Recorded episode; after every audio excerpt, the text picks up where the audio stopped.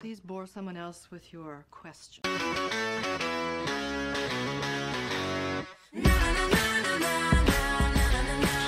שלום, אני אמיתי, והשבוע גיליתי אה, בר שהוא יחסית קרוב אליי, אה, והקטע של happy hour שלו זה שהיא תמיד, וזה תמיד אחד פלוס אחד על כל האלכוהול. oh my god. כן, אז כזה זה מין- משתלם להם? אני בהלם. אין לי מושג מה המודל הכלכלי שלהם, אבל ישבנו כאילו, בר בתל אביב, כאילו מקום כן. יקר, ישבנו ארבעה חברים, שתינו שני בקבוקי יין, גם וואו. לבקבוקי היין יש אחד פלוס אחד, oh my god. וכל אחד מאיתנו שילם 30 שקל. אימא'לה. נכון? מושלם. כן, וכאילו השתכרנו וזה, זה היה כיף. מדהים.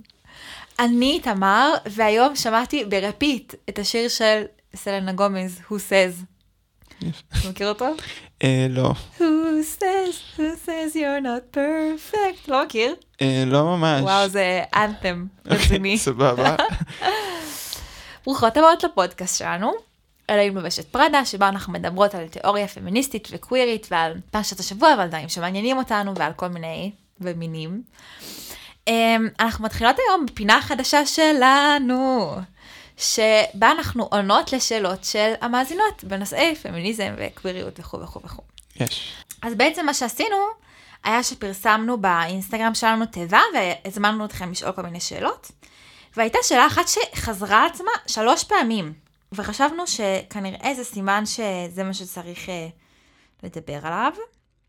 אז השאלה שחזרה על עצמה כמה פעמים הייתה, אה, פחות או יותר, בעקבות כל מה שקרה בבית המשפט העליון בארצות הברית לגבי ההפלות, אה, ואם אתם הייתם מתחת לסלע או בהתקף חרדה בזמן הזה ואתם לא יודעות מה קרה, אז מה שקרה זה שבעצם התיקון לחוקה או, התיק... או החוק שמאפשר לנשים, להסביר לך? כאילו, כן תסביר, סבבה, אוקיי. תסביר, אמ, מה שקרה זה שבית המשפט העליון הפך החלטה קודמת שלו, אמ, לפני, אה, אני חושב, 40 שנה במקרה של רו נגד, וואו.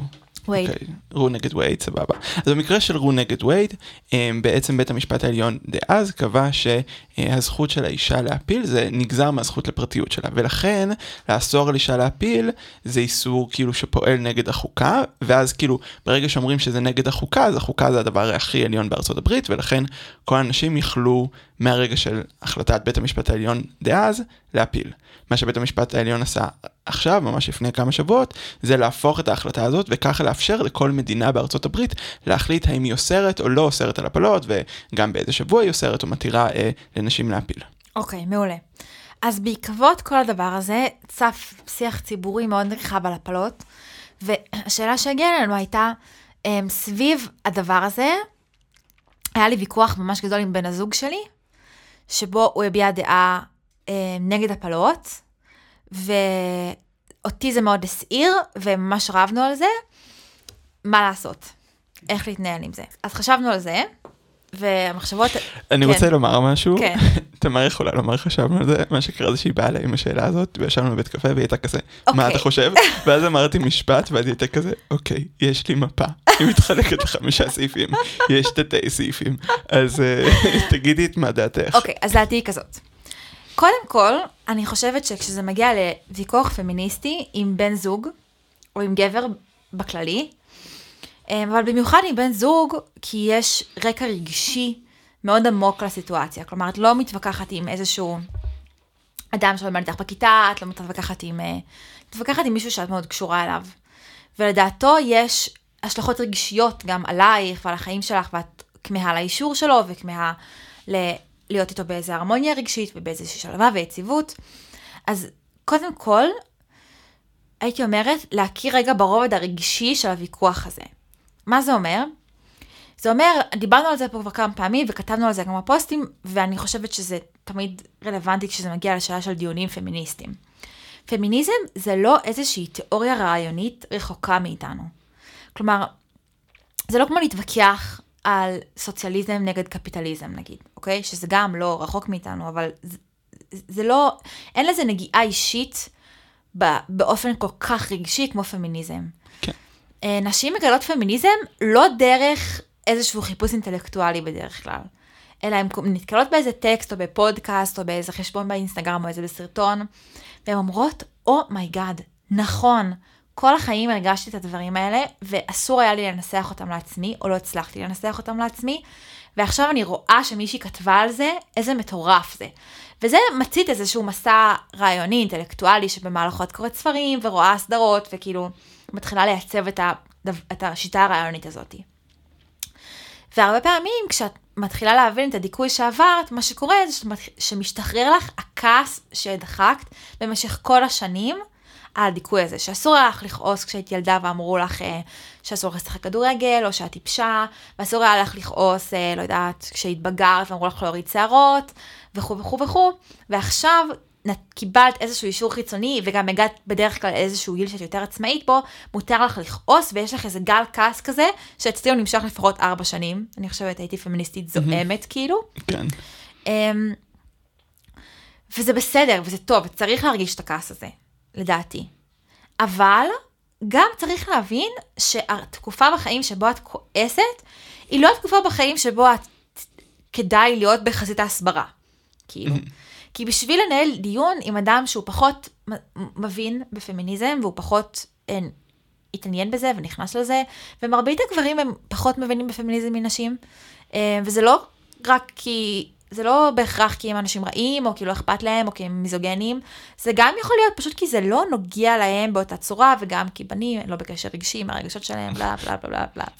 אה, אבל באמת יש פה איזשהו מקום של באמת להסביר משהו, לפתוח איזשהו... איזשהו נושא, להציף מידע שבן אדם אחר לא יודע עליו, לא חשוף אליו. והמקום הכי טוב לעשות הסברה זה במקום של הסקרנות, סקרנות הדדית. כאילו, גם אני סקרנית להבין מה אתה לא מבין, ואני, בכיף אני רוצה לחשוף לך איזשהו חלק בעולם שלי שאני מבינה בו ואתה לא, וזה ממקום של לימוד ואהבה ודאגה וכאילו חמלה גם, כאילו אני לא אומרת אתה בור ונורא, אני אומרת, וואי, איזה, אתה לא יודע את מה שאני יודעת, יאללה, בוא, בוא נדבר על זה, כאילו. וגם מהצד השני שהוא אומר כאילו, וואו, אני רואה שיש פה איזה תחום שלם שאני לא מבין בו, אני סקרן לראות כאילו מה יש לך להגיד. אמ, וכשכועסים, זה לא ה vibe. כן. כאילו, זה לא ה vibe, וסביב כל ה... סביב הסוגיה הזאת וההחלטה של בית המשפט העליון בארצות הברית, עלה אצל הרבה מאיתנו המון כעס.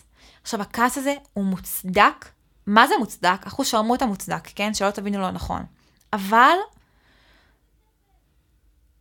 כשאת, כשמתווכחים עם בן זוג על סוגיה כזאת, ברגע הזה שבו את כועסת ואת מוצפת ואת פגועה, זה בסדר גמור שתגידי לבן זוג שלך, תשמע, אני לא במקום שאני אדבר על זה עכשיו תיאורטית, אבל קרה לי משהו שמאוד מציף אותי, ואני רוצה שתתמוך בי ותכליל את הרגשות שלי. גם אם אתה לא עד הסוף מסכים עם דעתי, אני נפגעתי ממשהו ואני צריכה הכלה. בדומה למשל, אם היה לך איזשהו ויכוח עם בוס בעבודה או עם קולגה, ויכול להיות שאת טועה בוויכוח הזה, ויכול להיות שהבן זוג שלך אפילו רואה שאת טועה, אבל הוא עדיין ידע בשלב הראשון שאת מספרת לו את זה להיות האוזן הקשבת והכתף כאילו לבכות עליה, ולא עכשיו להסביר לך מה עשית לא נכון. אז זה דבר אחד. כאילו, והייתי מחכה עד שהרגשות הראשוניים האלה יתקררו, עד שתקיימו את הדיון הזה. זה יכול גם לקחת חצי שנה, וזה בסדר, בעיניי. אז זה דבר אחד. דבר שני, זה חשוב שתקיימו את הדיון הזה. למה? כי הפלה זה דבר שקורה כמעט לכל אישה. זה יכול להיות הפלה טבעית, כלומר שהגוף דוחה איזשהו הריון, ויש המון המון נשים, אני חושבת שכמעט לא אחוז מאוד גבוה של נשים עושות הפלה יזומה. אמ, ובמידה ואת עם בן זוג שאת יכולה להיכנס ממנו להיריון ואתם מקיימים יחסי מין, אז זאת לא שאלה היפותטית. כן. כאילו, יכול להיות שאת תיכנסי להיריון ותצטרכי לעשות הפלה. ואם הבן זוג שלך הוא אדם שלא מוכן, או לא, מס, או, או, או לא מאמין באקט הזה, שזה בעיניי, אגב, די לגיטימית, כאילו, אמ, שאני גם החזקתי בה זמן מסוים בחיים שלי, אז זה דבר, זה אישיו, וצריך להבין מה עושים בסיטואציה כזאת, כאילו. זאת לא שאלה היפותטית, זאת שאלה מאוד קונקרטית. ויכול להיות שזה גם חלק מהסיבה שזה כל כך הסעיר אותך. בגלל שזה דבר אמיתי, קונקרטי, שיכול לקרות. אמ, אז זה דבר שני. דבר שלישי, שלדעתי הרבה אנשים פספסו בדיון הזה. בעיניי, לגיטימי להגיד, אני רואה או רואה בהפלה איזשהו אקט אלים שלוקח חיים מהתחלה של אדם. ו, ויש בתוך הדבר הזה, בתוך. ההנחת מוצא הזאתי, היא יכולה להביא לכל מיני כיוונים. היא יכולה להגיד, אז אף פעם אני לא אעשה הפלה? היא יכולה להגיד, אני אעשה הפלה רק במקרה קיצון?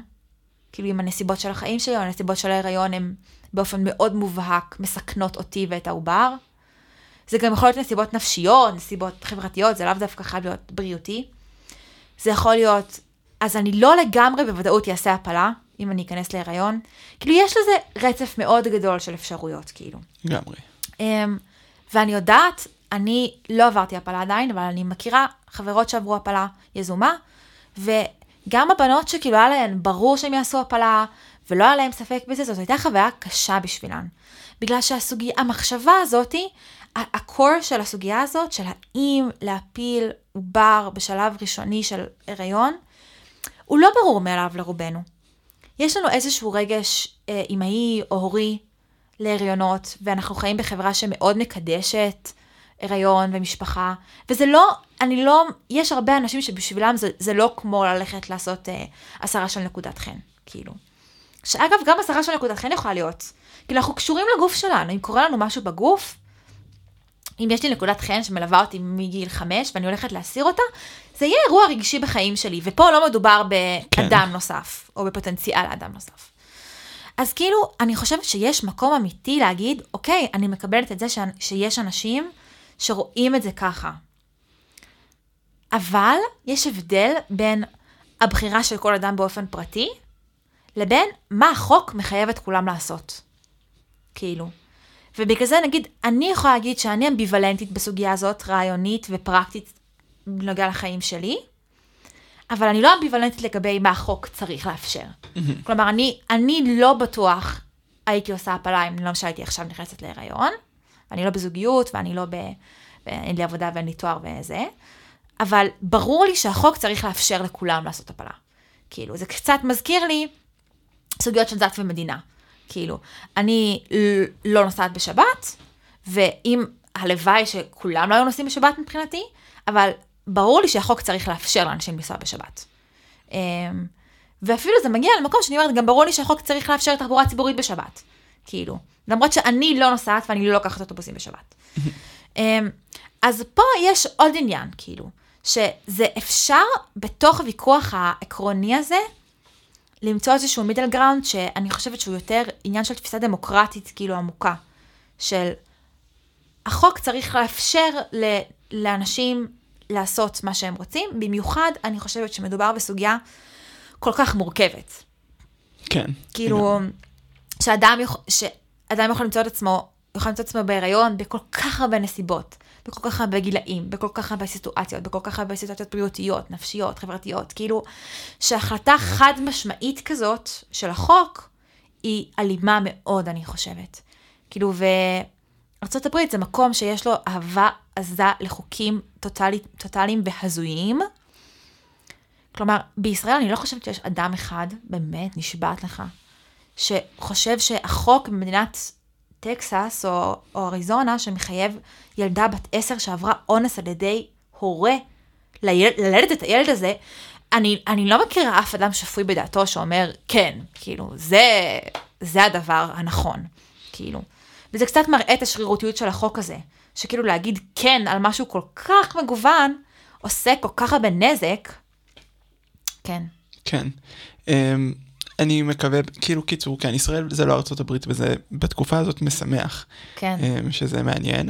Um, אני, אוקיי, אני רוצה להוסיף עוד שתי נקודות לכזה, לתשובה שבאמת מאוד הסכמתי עם כל החלקים שלה. Mm-hmm. אני חושב שאחד, בדיונים אידיאולוגיים עם אנשים קרובים, בני משפחה, בני זוג, בנות זוג, אה, חשוב לזכור שהדעה האחת בנוגע לעמדה הזאת זה לא כל האישיות שלהם, כלומר זה לא mm-hmm. המייצג שלהם. אני חושב שהשיח הפוליטי שאנחנו עוסקים בו בדרך כלל, כולל גם אותי, די כאילו מתייחס לעמדות מסוימות ככאילו, אם אתה מחזיק אותם אז אתה פסול אוטומטית, לדוגמה, mm-hmm. אני מאוד אתקשה לדבר עם מישהו אה, הומופוב.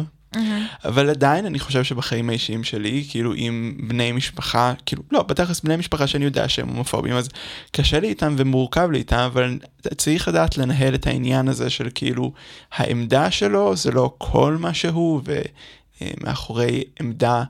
עמדה יכולה לזוז, לא לזהות, כאילו, mm-hmm. עמדה יכולה לזוז, מחשבה יכולה לז, mm-hmm. לזוז, לא ראוי לזהות מחשבה או עמדה עם בן אדם באופן מוחלט, אז זה נראה לי אה, אחד, ושתיים, מאוד הסכמתי בנוג... על הנקודה בנוגע לכעס ו- והסברה, ואני חושב שגם כאילו, גם כי זה באמת מאפשר להסביר בצורה פחות טובה אם, mm-hmm. אם אתה כועס, אבל גם בגלל שלהסביר תוך כדי שאתה כועס, זו חוויה שיכולה להיות מאוד מצלקת. כי אתה רוצה מאוד לשכנע את הצד השני mm. בעמדה שנורא אכפת לך ממנה, אבל אתה לא כל כך מצליח לעשות את זה בצורה אה, שהצד השני יכול להקשיב לה בקלות. כלומר, mm-hmm. אם הצד השני מאוד אמפתי, אז הוא יוכל לעשות את זה, אבל הרבה פעמים זה גורם לצד השני להיסגר. Mm-hmm. ואז לא רק שנורא אכפת לך לשכנע את הצד השני ואתה נורא מושקע בזה רגשית, mm-hmm. גם כנראה שהוא לא יקשיב לזה, ואז זה יוצר מין איזשהו mm-hmm. לופ ו- וכעס באמת אה, מאוד מאוד אה, משמעותי, וזה קשה. העניין הזה של הסברה אל מול אני רוצה באמת לבטא את זה בצורה אותנטית, זה אירוע מורכב, ו- ובאמת אה, לא ממליץ להתנסות בתוך המורכבות הזאת דווקא כאן. כן. כן. ועכשיו נסתייג רגע ונגיד, יכול להיות שזה deal breaker גם. כן, לגמרי. באמת, כאילו אם, אם זה דבר ש... מבחינתך הוא deal breaker, אז יכול להיות שזה deal breaker, וזה בסדר, ואת לא צריכה ל... להקטין את הדעה שלך או את הרגשות שלך רק בשביל, כאילו כשמדברים על אותנטיות מול יחד, במערכות יחסים בכלל, זה, זה קונפליקט ידוע, זה אוקסימורון ידוע, כאילו, עד כמה אני צריכה לבטל את האותנטיות שלי בשביל לזכות באהבה. כן. ובאופן אה, באופן גורף, במערכת יחסים טובה, את לא אמורה להרגיש שאת צריכה יותר מדי לעשות את זה בשביל לזכות באהבה של הבן אדם השני. את אמורה להרגיש שאת יכולה להיות מי שאת, ושהבן אדם השני אוהב אותך כמו שאת ומקבל את כל החלקים שלך, כאילו. אמ, וכן, ואני רק תוספת אחרונה זה שאולי זה גם איזושהי התחלה של דיון גדול יותר בפמיניזם בתוך מערכת היחסים. אמ, ואז גם פה נראה לי כל העצות שלנו תקפות, ו... אבל אפשר גם להגיד את זה, כאילו אני מרגישה שזה פתח איזושהי תיבת פנדורה של פמיניזם, שזה, נוש... שזה נושא שאנחנו נמנעים מלדבר עליו בדרך כלל, אבל חשוב לי להגיד לך שזה דבר שהוא מאוד מאוד חשוב לי, ואני אשמח שאנחנו לאט לאט נתחיל לדבר על זה, ואני אשמח שאתה תהיה פתוח וסקרן לגבי הדבר הזה, שהוא כל כך חשוב לי. אמ, אנחנו לא חייבים להסכים על הכל, אבל זה כן דבר שחשוב לי להביא איתי לתוך מערכת היחסים. לגמרי. זהו. קול, cool, כן. כן. מוזמנות להמשיך לשלוח לנו uh, שאלות ו- ומחשבות, ונמשיך כן. עם הדבר הזה. כן. טוב. אוקיי. Okay. ועכשיו לנושא הפרק. Um, אז בפרק הזה אנחנו יכולות לדבר על מאמר מכונן בחיי, ובחיי כל מיני נשים אהובות שאני מכירה, שנקרא צחוקה של המדוזה, של הלן סיקסו. שהיא הוגה אה, יהודייה. מאיפה היא? מצרפת. לא, היא מאלג'יר. היא מאלג'יר, ואז היא עברה לפריז, כאילו כאדם בוגר. כן. אז אה, הוגה יהודייה מזרחית צרפתית. אה, היא עדיין, בח... היא חיה עדיין. היא אישה כן, מאוד מבוגרת. קול. אבל היא חיה. אה, והיא כתבה מאמר מדהים מדהים שנקרא צחוקה של המדוזה. והמאמר הזה מדבר על הקשר בין יצירה וביטוי עצמי, ובין מיניות נשית. כשבעצם מה שהיא אומרת בו מאוד יפה, זה היא אומרת, האישה הורחקה מהכתיבה כמו שהיא הורחקה מהגוף שלה. היא מדברת במאמר על כתיבה, לי זה ברור שאפשר להקביל את זה לעוד דרכים של ביטוי. כדי להבין את זה, בא לי שכזה נקפוץ שנייה לסימון בבואר, השכנה החמודה, שמדברת הרבה על איזושהי תחושת פיצול באני של נשים. מה סימון אומרת? היא אומרת ככה, אישה חיה חיים כפולים, כל החיים. למה?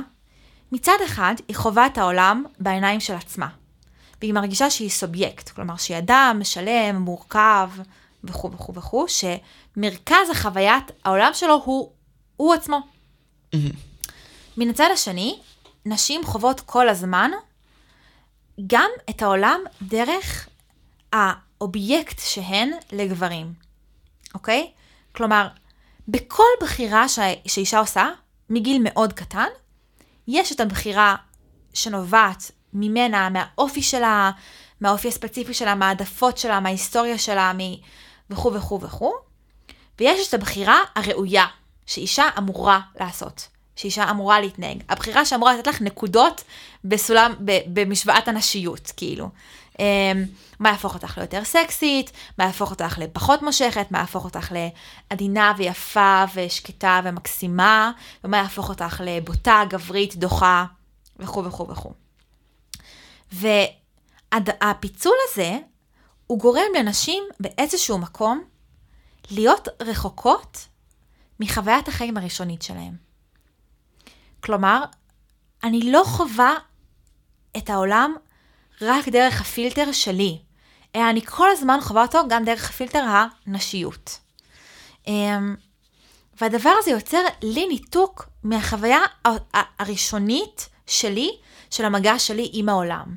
אוקיי? נגיד דוגמה טובה לזה, זה למשל אמ, החפצה או הטרדות סלש תקיפות מיניות בסדר גודל אה, קטן, אפור כאילו, שיכולה להיות סיטואציה שאני אהיה באיזושהי איזושהי סיטואציה מינית עם בן זוג, ותוך כדי הסיטואציה אני ארגיש קצת מוזר, אני ארגיש איזשהו נותוק מעצמי, אבל אני לא ארגיש נורא, אני לא ארגיש מחריד, ורק חודש אחר כך אני אדע להגיד, וואו, האמת שאני ממש לא רציתי לעשות את זה, ו...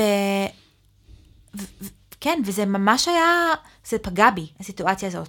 ואני לא מדברת עכשיו על כאילו איזושהי סיטואציה אלימה, או מאוד לא רגישה, או של איזו תקיפה מינית, אלא יכול להיות לי איזשהו מקום שבו נעשה איזשהו אקט מיני שהוא לא נעים לי, שהוא לא, אני ספונטנית לא, לא נדלקת ממנו, לא בא לי עליו. אבל, ואז אני אומרת לעצמי, אז למה זרמתי עם זה? מה היה שם בעצם? מה קרה? כאילו. והתשובה היא, אני כל כך רגילה לחשוב שמיניות נשית זה קודם כל לרצות את בן הזוג, mm-hmm. ושכל הסיטואציה המינית סובבת את הצרכים שלו, שבחרתי בבן הזוג. בחרתי להמשיך לקיים את הגימוי הזה של האישה המושלמת, ונטשתי את עצמי, כאילו. הייתה, אני הייתי שם, הגוף שלי, הרבה פעמים זה משהו שמרגישים בגוף. הגוף שלי הרגיש מוזר. התחלתי להרגיש מנותקת, התחלתי להרגיש מוזר. הפסקתי ליהנות, זה לא היה לי סקסי, זה לא היה לי כיף. אבל גם לא הרגשתי נורא, לא הרגשתי... כאילו, בו זמנית לא חוויתי את הסיטואציה כסיטואציה לא נעימה. למה? כי התנתקתי. לא אפשרתי לרגשות האלה לעלות בי. לא הסתכלתי על הסיטואציה דרך העיניים שלי ודרך הגוף שלי, אלא דרך התרבות, והעיניים של התרבות והגוף של התרבות, וגם הגוף של בן הזוג שלי, כאילו. אמ, והלן סיקסון מדברת על זה דווקא, לאו דווקא בסיטואציה מינית בין בני זוג, אלא באוננות. היא אומרת, העובדה שיש, שנשים, היא לא אומרת את זה ככה, כן, זה, זה הסבר, פרשנות שלי. אבל העובדה שנשים, כל כך הרבה נשים, לא, מר, לא מעוננות, זה לפעמים נגאלות מזה, זה לא עולה בדעתן, הן לא חושבות על זה עד גיל מאוד מאוחר, זה נראה להם אסור, זה נראה להם דוחה, זה נראה להם מלוכלך. מן הצד השני, הן פשוט, אין להן צורך כזה.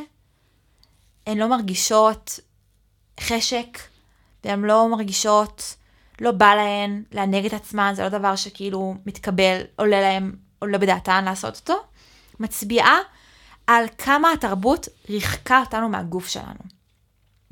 כי אנחנו, כולנו, לא כולנו, אבל כשמדברים על אנשים מיניים, ולא על אנשים שהם א-מיניים וכו' וכו', אז המיניות היא חלק מחוויית העולם שלנו. ויש דברים שמדליקים אותנו, ויש דברים שמחרמנים אותנו. אולי קראת ספר, אולי ראית משהו, אולי ראית בן אדם, אולי היה משהו שהדליק אותך. ואם היית מחוברת כאילו באיזשהו אופן בסיסי לחוויית החיים שלך, היית זורמת עם זה. אבל כל כך הרחיקו אותך ממה שבאופן מיידי קורה במגע שלך עם המציאות, שזה דבר שהוא מבהיל אותך, או לא, לא עלה בדעתך, או מגעיל אותך, או מכבה אותך, או את מרגישה איזושהי אפתיות מאוד כהה לגביו. כן. כן. אוקיי, אז זה כאילו, אז בעצם שלב ראשון, מה שהיא אומרת, זה שנוצר ניתוק אמ, שאנחנו חיים בתרבות שיוצרת ניתוק של האישה עם הגוף שלה, בגלל שבעצם היא חי... מתקיימת תמיד בשני עולמות, שמצד אחד העולם הנגיד אינטואיטיבי הראשוני, הרגשות הראשונים שלי ואיך שאני מרגישה את עצמי, ומצד שני העולם של הדרישות החברתיות. והדחיקה כן. של העצמי אל העולם של הדרישות החברתיות, היא בעצם דחיקה של הגוף מהמרחב. לגמרי. Um, לגמרי. עכשיו, הקפיצה שהיא עושה היא קפיצה מהממת. היא כאילו אומרת, כשאת כל כך מנותקת מהגוף שלך ומהחשקים שלו, את גם מנותקת מהחשקים האחרים שלך. כאילו. ואת מנותקת מהחשק שלך ליצור, לצרוך משהו, לטייל, לעשות משהו, להגיד משהו, לבטא את עצמך. חשקים זה דבר מאוד מאוד רחב, ואפרת זיו החמודה, שאנחנו מעריצות שלה כבר מלא זמן, אני בטח מקשיבה לפרק הזה, אז היא, היה לה איזשהו, איזשהו session אה, ב story שהיא דיברה על, אה, על חוסר חשק אצל נשים. היא גם אומרת מאוד יפה שכאילו, בר... שבעיית החוסר חשק במרכאות היא הזויה, כי כאילו, אם כולנו מקיימים יחסי מין שהם לא סביב העונג הנשי בכלל, אז ואז אנשים לא בא על זה, אז כאילו, הבעיה היא כאילו שאין להם חשק לדבר המעצבן והמאפן הזה, כן, כאילו. כן, ממש. אמ, שזה מעולה בעיניי. אבל היא גם אמרה, חשק זה דבר הרבה יותר רחב ממיניות. כאילו, כמה את במק... בתקופה, נגיד, בחיים שלך, שמתחשק לך דברים. שמתחשק לך אוכל, שמתחשק לך יצירה, שמתחשק לך אה, קריאה, או מתחשק לך ספורט, או מתחשק לך חברים. כאילו, האם את בתקופה כבויה, אם את בתקופה כבויה באופן כללי, אז זה יתבטא גם במיניות שלך, וזה בסדר גמור, את לא חייבת כאילו תמיד שיתחשק לך הכל. אמ, והקישור הזה הוא מאוד מאוד יפה בעיניי, הוא בעצם אומר כאילו, כשאנחנו, התרבות הרחיקה אותנו מהגוף שלנו, ובאותה נשימה היא הרחיקה אותנו גם מעצמנו. כאילו. כן, לגמרי. מהתשוקה הכללית שלנו, לא רק תשוקה מינית. כן, אני חושב שהרחקה מהגוף בא לתת לזה דוגמה באמת מאוד יומית וכזה פשוטה, אה, שלדוגמה, אה, אני משער שרוב המאזינות אה, נתקלות בסיטואציה של נגיד חברים נפגשים, ואת לא יודעת האם את רוצה לפגוש אותם או שאת עייפה ואת לא רוצה לפגוש אותם, או לפחות לי זה קורה הרבה בדוק. שכאילו מין כזה, בדוק. אני לא בטוח, אני באמת לא יודע כאילו... אני כל כך רגיל לעשות דברים בגלל שצריך לעשות אותם, כי ככה מתנהלים בעולם הזה, כן. ואז כאילו אמ, זה קשה פתאום להתחבר לכזה, למה אני רוצה או רוצה בדיוק עכשיו. אז כן. נראה לי, כן, אולי ספקטרום, כאילו פריזמה לחשוב על זה. כן, זה ממש יפה. אמ, ובא לי להקריא, להקריא uh, ציטוט מהמאמר, שהוא מאמר מהמם, אני ממש ממליצה לכם לקרוא אותו. הוא במקרא הסגולה של האוניברסיטה הפתוחה. והוא מושלם. אמ, וזה ציטוט שמדבר על ברוב שאסור לנשים לרצות ולהתחבר לרגשות שלהם ולהתחבר לחשקים שלהם, הן תופסות את זה כמשהו אסור. והוא הולך ככה: קיוויתי שהאישה הזאת תכתוב ותכריז על הממלכה הייחודית הזאת, כדי שנשים אחרות, מושתקות, יזעקו. גם אני עולה על גדותיי. תשוקותיי המציאו תשוקות חדשות. גופי יודע שירים כבירים. גם אני הרגשתי כל כך הרבה פעמים, מלאה להתפקע, בשטפי מים מהירים, בצורות יפות הרבה יותר מאלה הנמכרות תמורת כל הכסף המסריח. וגם אני לא אמרתי כלום. לא הראיתי כלום, לא פציתי את פי, לא צבעתי מחדש את מחצית העולם שלי. התביישתי, פחדתי ובלעתי את הבושה ואת הפחד. אמרתי לעצמי, את משוגעת. מה ההתפרצויות האלה? השיטפונות, הגלים, איזו אישה תוססת ואינסופית, שקועה בתמימותה, שמורה בבורות ובבוז עצמי תחת האגרוף הגדול של ההורים, הנישואים, הפלוגוצנטריות, לא התביישה בעוצמתה. מי לא הופתעה ונבהלה מהמהומה הדמיונית של דחפיה לשיר, לדבר, לכתוב, בקיצור, לבטא משהו חדש, לא חשבה את עצמה לחולה. שזה ממש קטע יפה. אמ, ומקסים. כן, ו... באמת מאוד יפה. כן, וזה לקח אותי אה, ללחשוב על שני דברים. גם על מניפולציה מול רצון. שסטריאוטיפ הנשים המניפולטיביות, וגם, אני חושבת, נטייה מניפולטיבית שיש להרבה אנשים, גם נשים וגם גברים, אני חושבת נובעת מהמקום הזה שאסור לנו לרצות. ואם אסור לרצות, אסור לך לרצות הכל, כל הרצון שלך מוציא אותך כאילו חריגה, לא נשית, לא סקסית, לא מושכת, אז הרצון, כשהרצון נהיה אסור, כשהרצון נהיה אסור, אי אפשר פשוט לבקש אותו, או פשוט לפעול אחריו. צריך לעשות מניפולציה. כן.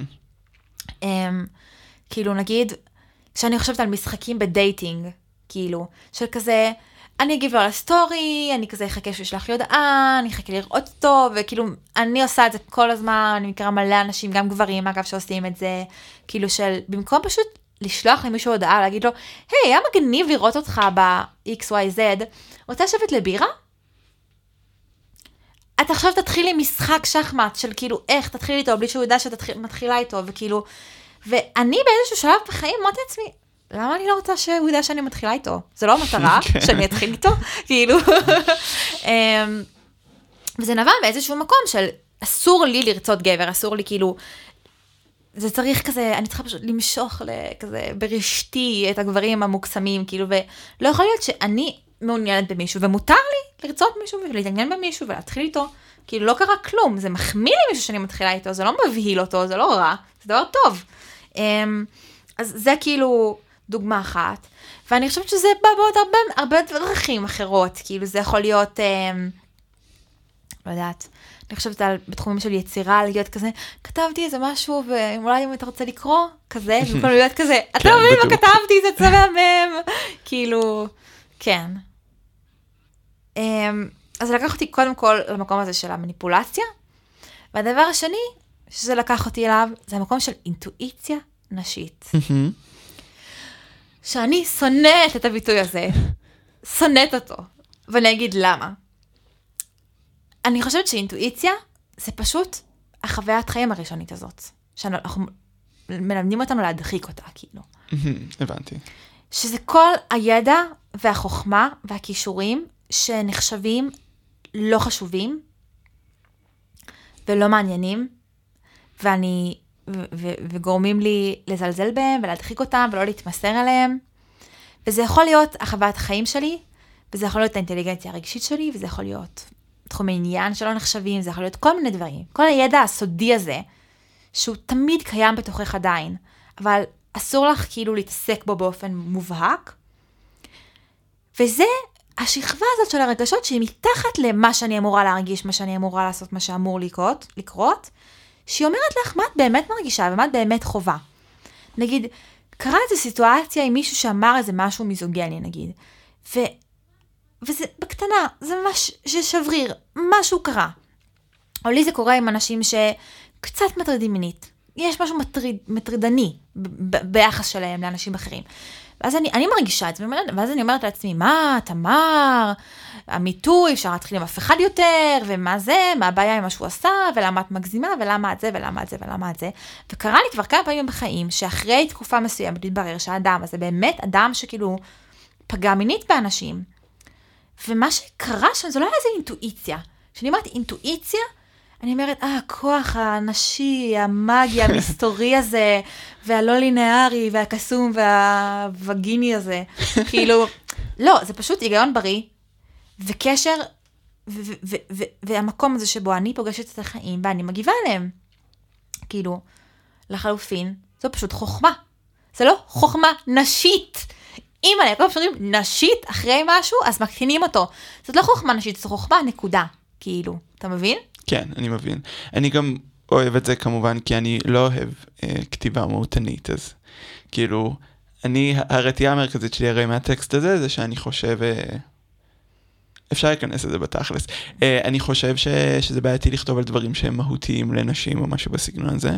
אה, זה נכון, אני מסכים שכאילו עניין הפיצול הוא באמת, כאילו, אני לא יכול לדבר על זה שגם גברים מורחקים מהגוף של... לא, בתכלס, אני לא יכול לדבר על איך נשים מורחקות מהגוף שלהן, כי אני לא יודע, אני יכול אבל לומר שכאילו, נראה לי דבר שהיא מפספסת גם, זה איך גברים מורחקים מהגוף שלהם. אני חושב שתובנה מאוד חשובה במחשבה המגדרית, זה גם שלגברים יש מגדר, ואני חושב שהתובנה הזאת חשובה בגלל ש... בשביל לבצע איזשהו מהלך פוליטי רחב, צריך להבין איך כל הזהויות המגדריות מתכוננות כזהויות חברתיות, ולא רק הזהות הנשית. אז לדוגמה, לגברים, אמנם הקשר עם הגוף שלהם לא מודחק, אבל נגיד הגש, הקשר הזה מעוצב כקשר מאוד אה, אלים. כאילו, מהרגע שאתה בגיל 12, אז מין כזה, ברור שאתה נורא רוצה לאונן, ושהמיניות שלך היא מין כזה, זו מפלצת שהולכת להתפרץ עוד מעט, אה, ואז אתה חייב להדחיק אותה. כן. וזה גורם, אז, אז, אז אמנם המיניות הזאת מאוד נוכחת, היא גם נוכחת הרבה בבתי ספר דתיים לאומיים בשיח הבעל פה המזעזע שעושים בנוגע לזה, אבל היא גם מעוצבת בצורה דמונית, כן, כאילו. בדיוק. כן. ואני חושב שבאמת מה שנגיד סיקסו מאפשרת זה, לי לפחות זה מין אמ, באמת לגשת למין חוויה של כאילו חיבור לגוף שהוא חיבור אה, ראשוני. כאילו לחזור ל- ללפני השפה לחיבור של הגוף. זה נראה לי גם מה שהבנתי את מה שאמרת בנוגע ל- לאינטואיציה, כאילו לחזור ל... להבין את העולם. אה, לא רק באמצעות אה, נגיד טיעונים לוגיים, אלא באמצעות אמצעים נוספים. שזה עוד למה אני אוהב דווקא את הטקסט הזה, כי כאילו היא באמת מדברת על הרבה. כאילו היא כותבת הרבה והיא כזה משתמשת בהרבה דיבורים והיא כזה מדברת הרבה על מלא דרכים שונות לצבור ידע, ואני חושב שזה מין משהו שחוזר על עצמו, המין... שזה גם תובנה פמיניסטית כזאת של כאילו יש, שיש הרבה סוגים של ידע, לא כן. רק כאילו אחד. אני, זה ממש מעניין. אני חושבת ש... אני מסכימה איתך, וזה דבר, ואני חושבת שאנחנו גם צריכים להקליט על זה קצת, לחקור את זה קצת. כן, אמ, וגם אני רוצה להגיד שכאילו, זה שהיא לא מכסה בטקסט גם את הזווית הגברית של הדבר, לאו, זה אמירה שהיא לאו דווקא חייבת להיות ביקורתית על הטקסט. זה יכול להגיד, וזה קורה לנו ליישם את הדבר הזה גם על גברים, גם על גברים. כן. כאילו, זה, זה, זה בעיניי ממשיך, זה לא סותר בכלל. אני חושבת שזה דבר גם שהרבה פעמים קורה, כאילו כשגברים אומרים דבר כזה, אז הנה, אפילו אתה, אתה התחלת לדבר על זה, והייתי כזה, what the fuck, כאילו, ממתי ממתי מרגיש דברים כאלה, ממתי אנחנו אומרים, "אה, לא, גם הגברים, למה אני יום הגבר כזה? אז הייתי כזה, שנייה, תקשיבי רגע למה שקורה. ואז הייתי כזה, אה, האמת שזה כאילו הולך מושלם עם דעתי וכאילו עם דעת הטקסט, אין פה שום סתירה. כאילו, וזה קצת אולי המקום הזה שבו אה, זה לא משחק סכום אפס, כאילו, זה לא... כאילו, אפשר לדבר על זה, אפשר לדבר על זה, זה נכון. כזה. כן. משני, הצ- משני הצדדים, אני אומרת. והצד הש... והדבר השלישי שהעלית ובא לי לדבר עליו זה זה, היא אומרת שם בקטנה את המילה המפוצצת, פלוגוצנטריות. כן, קודם כל, אהבתי. ללא ספק. נפרק אותה. זה יש פלוס, שזה בולבול, וכזה הדימוי של הבולבול, כזה בתרבות. היי אימא ואבא ואחים הקטנים שלי. ויש את הלוגוס, שזה כאילו ההיגיון הרציונלי הטהור, ויש את הצנטריות, שזה משהו שסובב סביב המרכז, שהוא זה. והיא אומרת, יש פה כאילו חשיבה גברית בולבולית הגיונית, כאילו, אמ, בתרגום גס, יפה. יש שם את אחת, כאילו זה ה...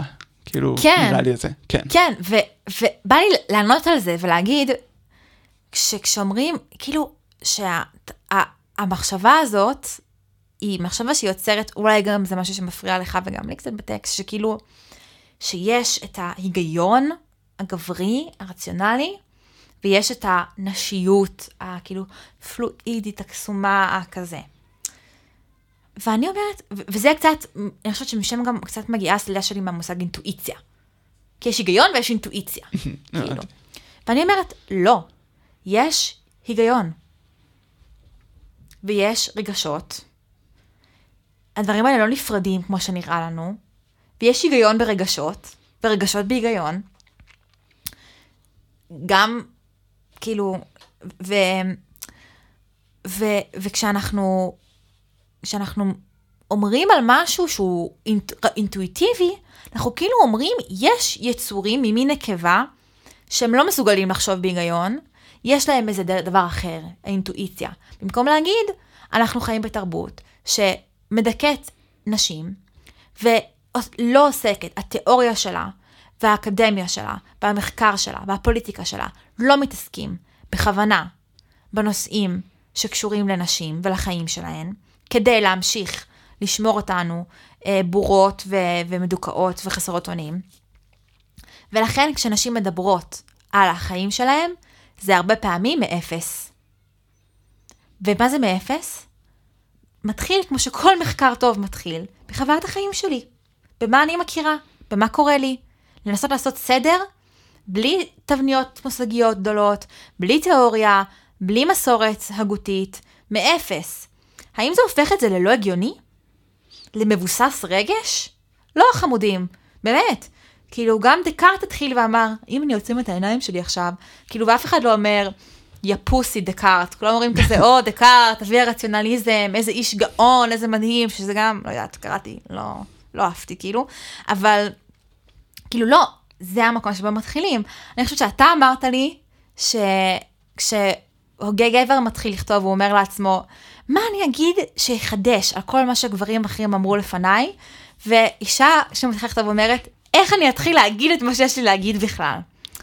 כאילו, זהו, זה לא לא רציונלי, זה לא לא הגיוני, זה לא איזה דבר אחר, כי האחר הזה הוא עושה דמוניזציה לאנשים, כאילו עושה להם דה-הומניזציה באיזשהו מקום. כן.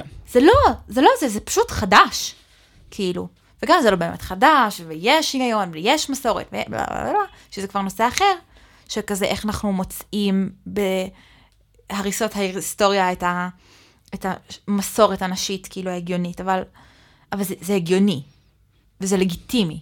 כן. כי בעצם להגיד על משהו שהוא אינטואיטיבי, בתרבות שלנו, זה להגיד, זה לא הגיוני, זה נגד ההיגיון, ואנחנו לא צריכים באמת להתחשב בזה עד הסוף. זאת האמת, כאילו. כן. Um, לא, אז אני חושב שבאמת, כאילו, מה שמפריע לי בטקסטים כאלה, מה שגרם לי לומר, זה בגלל, זה העובדה שהם מנוסחים בצורה שנראית למהותנית, כאילו. כן. כאילו, אני לא קראתי אותה והייתי כזה, מה בדוק שהיא רק חושבת שזה הבניה חברתית. זה לא הדבר הכי, כאילו, זה לא נשמע לחלוטין מהטקסט שלה שהיא מדברת רק על uh, מבנה חברתי, זה נשמע כאילו היא מדברת גם, יש לה גם דימויים על, uh, היא מדברת, uh, הרי מה זה גם הפלוצנטרי מול ה... היגיון שהיא מעניקה. זה מתבסס על כל העניין הזה שמדברים על זה שמיניות גברית היא אחידה, בעוד שמיניות נשית היא מרובה, ולכן היא כותבת טקסט שהוא בעצמו מרובה ומצביע כן, על אמת כן, מרובה, אוקיי, וכאילו כן. זה מין כזה, זה תמיד עושה לי פריחה. כן. זה גם כאילו... כאילו, בקטע של מי שחושב שלנשים יש מיניות מרובה ולגברים יש מיניות אחת ואחידה, הוא סטרייט. אה, שיתחיל לשכב עם יותר גברים, משהו בסגנון הזה. אז כן. לא, אני מסכימה עם זה מאוד. אמ, ואני גם לא מסכימה איתך לגבי הטקסט הזה ספציפית, ונדבר על זה, אבל לא נראה לי שזה יעניין את המאזינות לראות אותנו כזה, "אה, תראה את הציטוט הזה, מה אתה אומר עליו, זה לא נראה לך בנייה חברתית. סבבה. אבל אנחנו חוזרות לסכם, ואני אגיד שהיה לי ממש מגניב להקליט את הפרק הזה, אני מרגישה שלראשונה זה זמן מה, ניהלנו דיון ספונטני. זה נכון, אתה מבין? כן, לגמרי. לא קורה, כאילו, הרבה פעמים אנחנו כאילו, אנחנו תמיד, אנחנו לא עושות חזרות לפני ההקלטה, אבל אנחנו מסכימות הרבה דברים. ופה היה כאילו באמת מקום של מפגש אינטלקטואלי, זה היה מגניב. קול. כן. יואו, תמר ממש שמחה, אני ממש עייף היום הזה. אני לא יודע איך להכיל את האנרגיות האלה. תודה. תודה שהייתם איתנו עד כאן על אינטואיציה ומיניות וחיבור לגוף וחיבור לחוויית החיים שלנו. אתם מוזמנות לקרוא את המאמר של הלן סיקסו, שנקרא צחוקה של המדוזה, שמה היא- למה הוא נקרא ככה? כי אומרת, הדבר הזה שאנחנו בורחים ממנו כל כך, ואנחנו מפחדים להסתכל לו בעיניים, כמו מדוזה במיתולוגיה היוונית, שכשהיא הסתכלה על אנשים היא הפכה אותם לאבן. אם אנחנו מסתכלים, נסתכל רגע על המדוזה, נסתכל על החשקים, נסתכל על הגוף, נסתכל על החוויה, נראה שהיא היא לא מפחידה, היא צוחקת. שזה די. זה מהמם. תודה. מצחיק. אתם מוזמנות לעקוב אחרינו בעמוד האינסטגרם שלנו, גד, קו התחתון, where's פראדה, או לחפש פשוט אלוהים לובש את פראדה, ואנחנו אה, קוראות לכם לשלוח לנו תגובות ומחשבות על הפרק, וגם אם יש לכם שאלות ודילמות מהחיים הפרטיים שלכם, שאתן רוצות לשמוע את דעתנו עליהם, דברו איתנו. מעולה. תודה רבה. ביי יוש. ביי, שבת שלום.